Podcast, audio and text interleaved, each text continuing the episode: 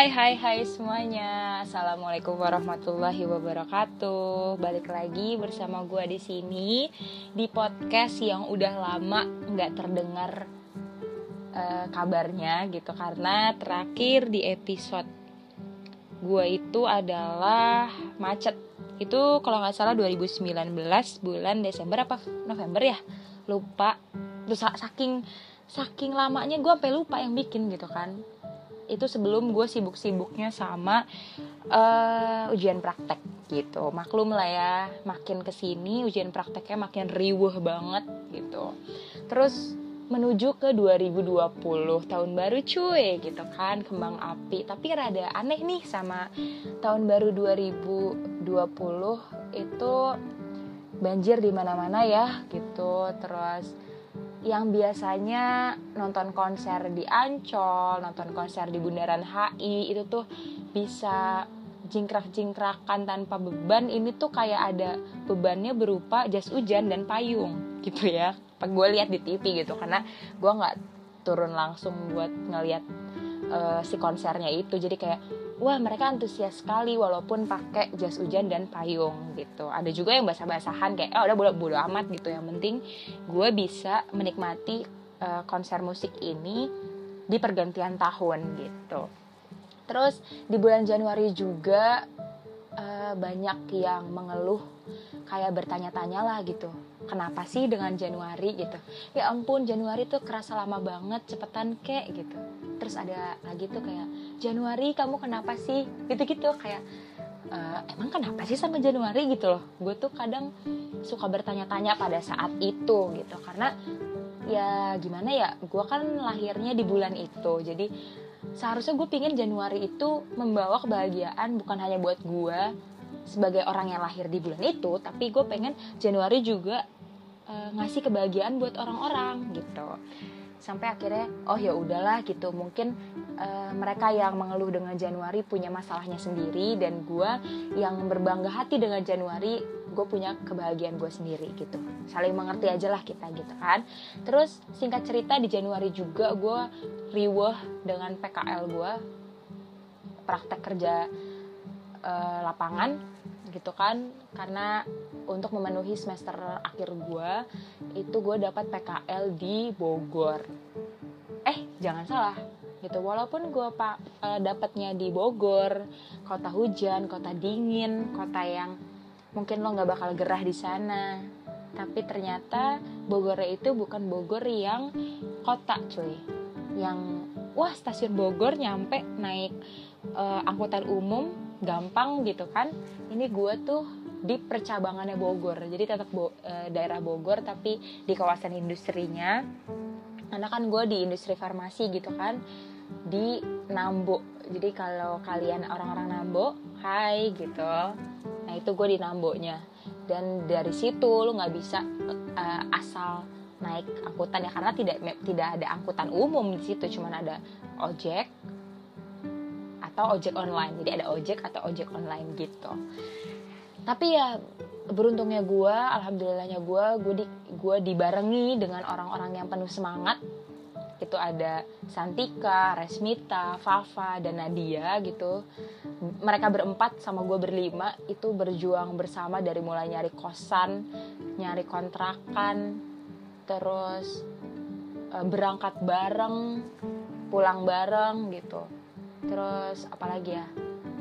Pokoknya di sana untuk uh, diskusi dan uh, eh, PKL itu bener-bener gue senang banget gitu bisa disatukan sama mereka. Nah terus tuh udah nih singkat cerita Januari udah uh, selesai dengan keriuhannya tibalah di bulan Februari di mana startnya mulai gue PKL wah excited banget gitu kan ada yang mulai kangen sama uh, keluarganya. Karena kita berlima itu yang lucunya adalah bukan orang-orang yang ngekos gitu. Kayak gua gua nggak pernah ngekos. Santika PP naik motor.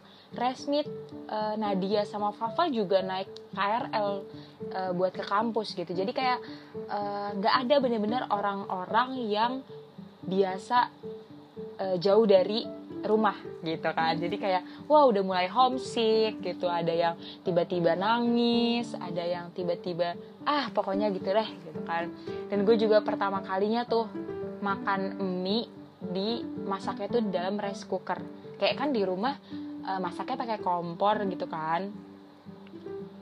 Jadi pas ngekos pakai rice cooker tuh kayak oh ternyata enak juga gitu.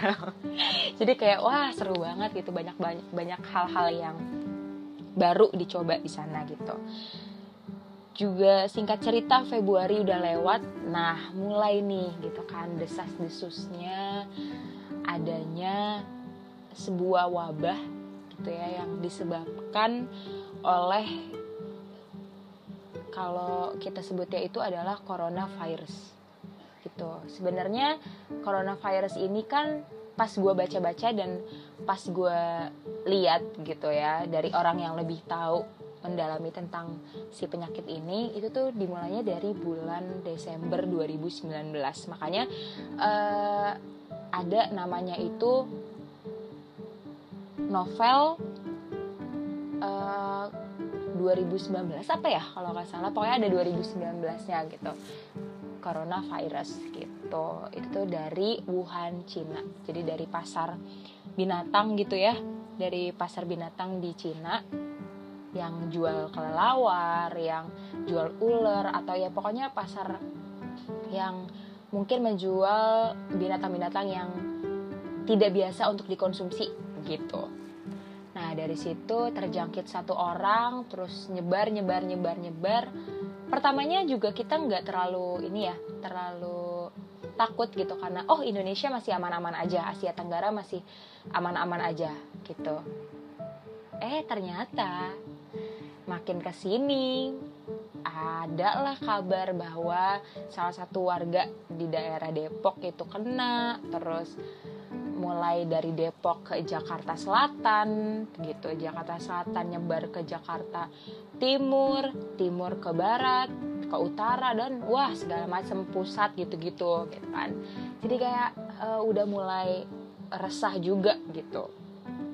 Itu di situ PKL gue masih berjalan sampai akhirnya diberhentikan uh, dengan berat hati harus menarik beberapa mahasiswanya untuk uh, daripada nanti wabahnya membuat resah kalian yang sedang PKL jadi mending kita tarik aja gitu. Uh, selesaikan yang memang harus diselesaikan dengan sesegera mungkin mengenai data yang ada di lapangan gitu.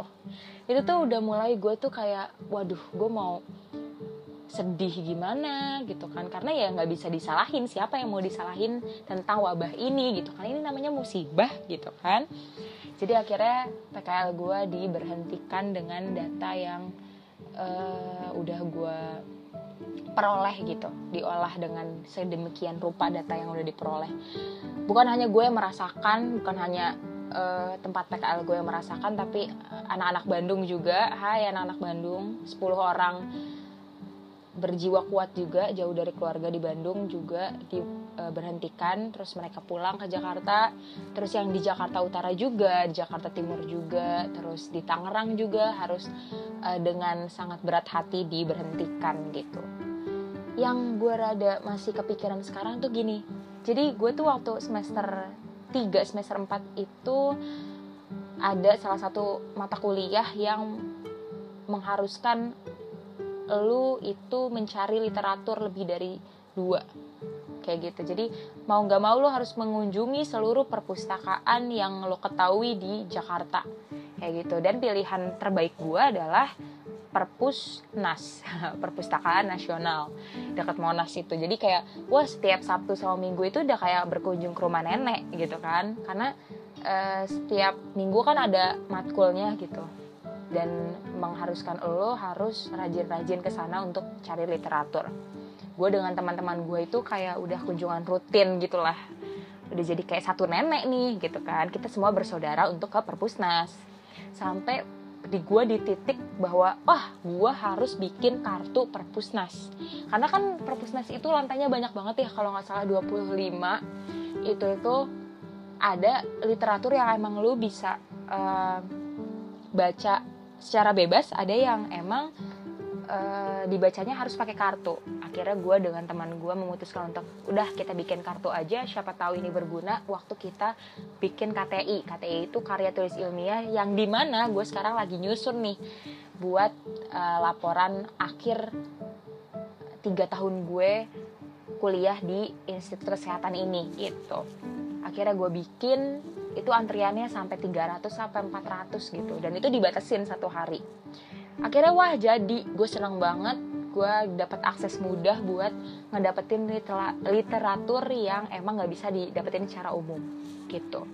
Eh ternyata karena wabah ini gue nggak bisa ke perpusnas. Karena perpusnas tutup seiring berjalannya waktu yang udah ditentukan oleh pemerintah. Kalau nggak salah tanggal 29 Mei.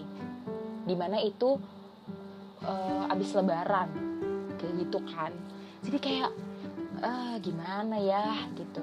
Ini kalau nggak ada musibah ini nih gue bisa dengan cepat mendapatkan literatur dan dengan cepat menyusun tinjauan pustaka yang baik dan benar. Kayak gitu pikiran gue ya kan. Tapi ya udah mau gimana lagi? Yang namanya musibah nggak ada yang mau.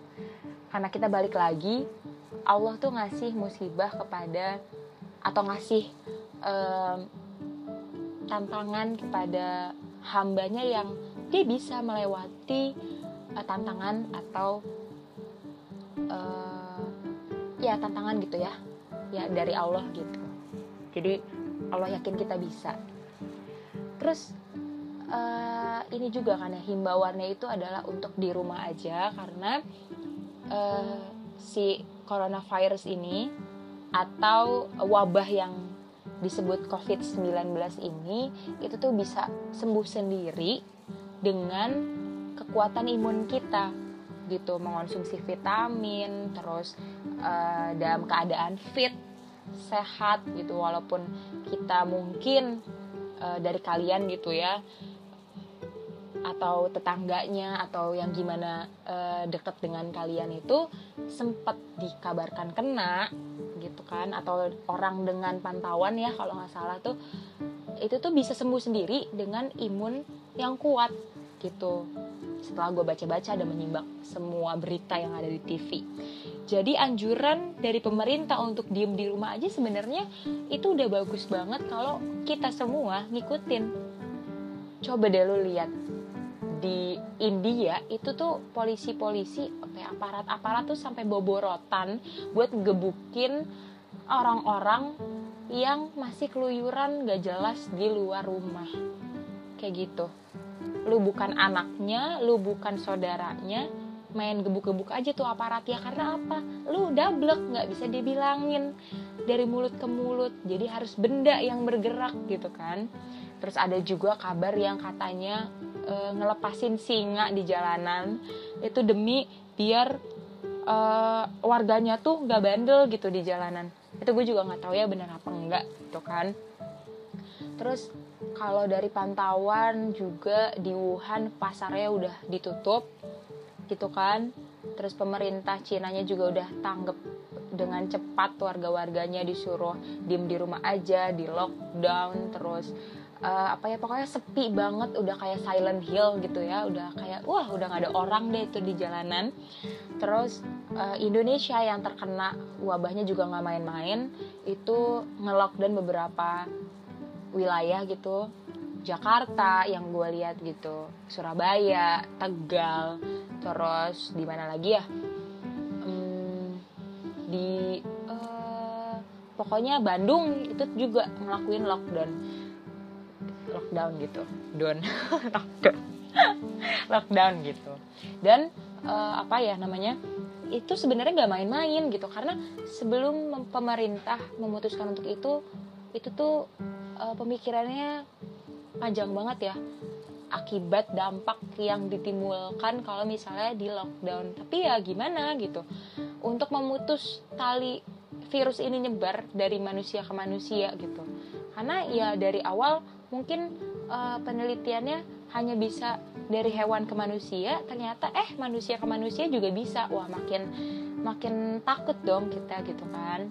Terus juga sedih juga sih ngelihat uh, anak-anak cowok pria-pria itu nggak bisa sholat Jumat di masjid yang mana digantinya jadi sholat zuhur di rumah gitu. Tapi masih aja gitu ada orang yang e, kamu lebih takut sama virus daripada sama Allah gitu. Eh masih ada aja cuy yang kayak gitu.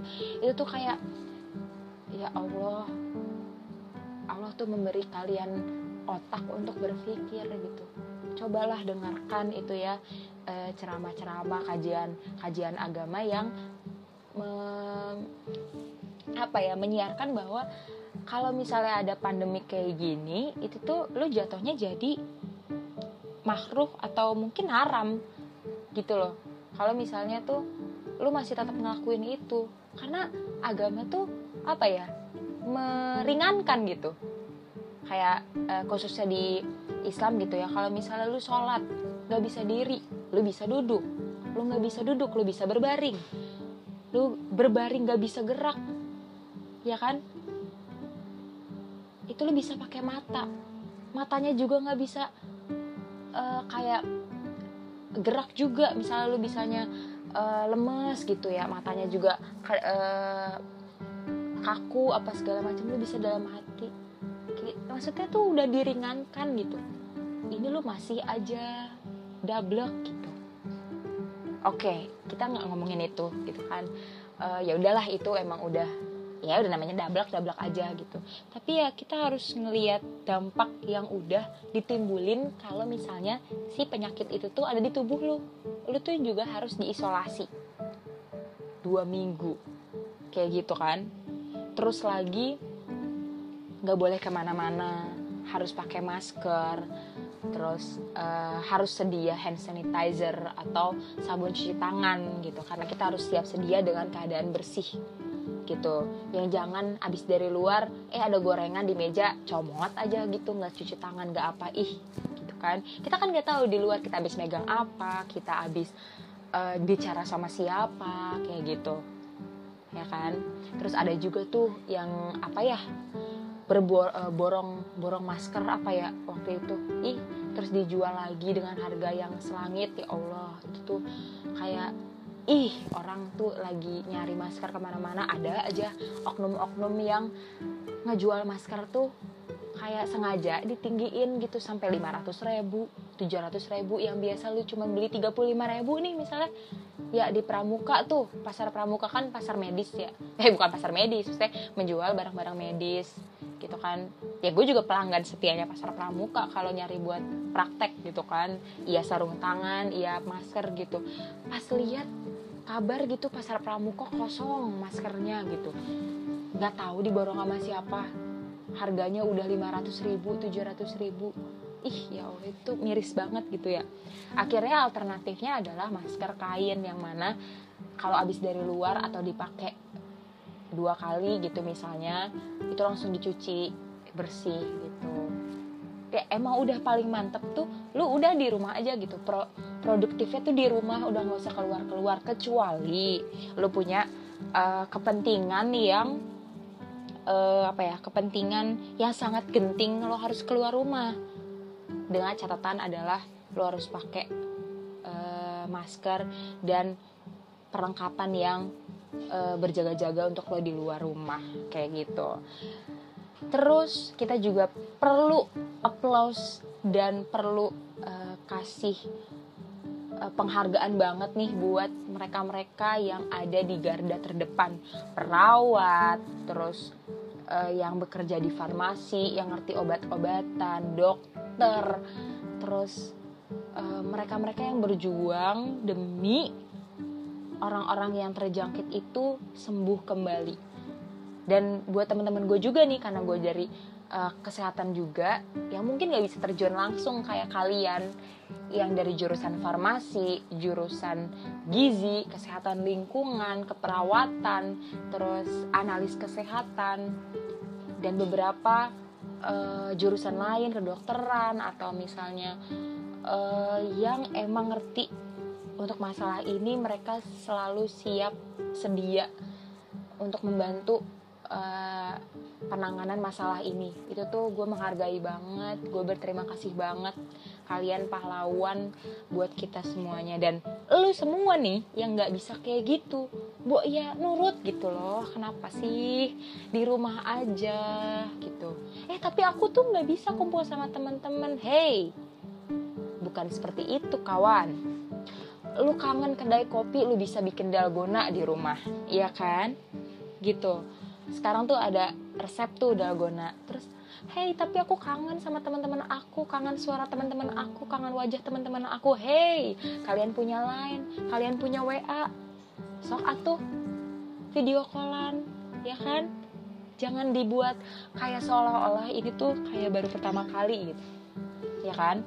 Jadi kalian bisa uh, tetap kayak gitu tuh di rumah aku tuh nggak bisa biasa jogging tiap pagi biasa jogging uh, tiap sore uh, di lintasan. Di lintasan gak tuh? Maksudnya kayak jogging area gitu. Oh tidak perlu takut kalian bisa walk out di rumah. Ya kan dengan lihat tutorial YouTube atau gak usah yang berat-berat deh. Sit up push up terus uh, uh, apa lagi ya? Pokoknya yang emang bisa ngebentuk badan kalian fit gitu. Terus jangan lupa berjemur juga dari mulai jam 10 gitu kan. Sampai kalau nggak salah jam 2 tapi ya jangan lama-lama gitu cukup 30 menit aja. Dan banyak sebenarnya yang bisa kita lakuin di rumah aja gitu. Tergantung niat sebenarnya. Kalau kalian mau produktif ya tinggal melakukan segalanya di rumah itu dengan produktif. Ya gue tahu juga sih apa ya uh, bosen juga sih di rumah. Gue juga yang harusnya gue bimbingan bisa langsung bertatap muka dengan dosen gue gue cuman bisa wa gue cuman bisa email aja sama dosen gue. Terus uh, sama teman-teman gue juga diskusinya ya cuma bisa lewat telepon atau bisa lewat video call kayak gitu-gitu aja. Tapi ya ya udah. Demi uh, memutus rantai si virus ini kayak gitu ya mungkin uh, segitu aja cerita gue akan kepanikan virus ini gitu kan. Wabah ini pandemik ini. Gue juga uh, gimana ya sedih juga sedih.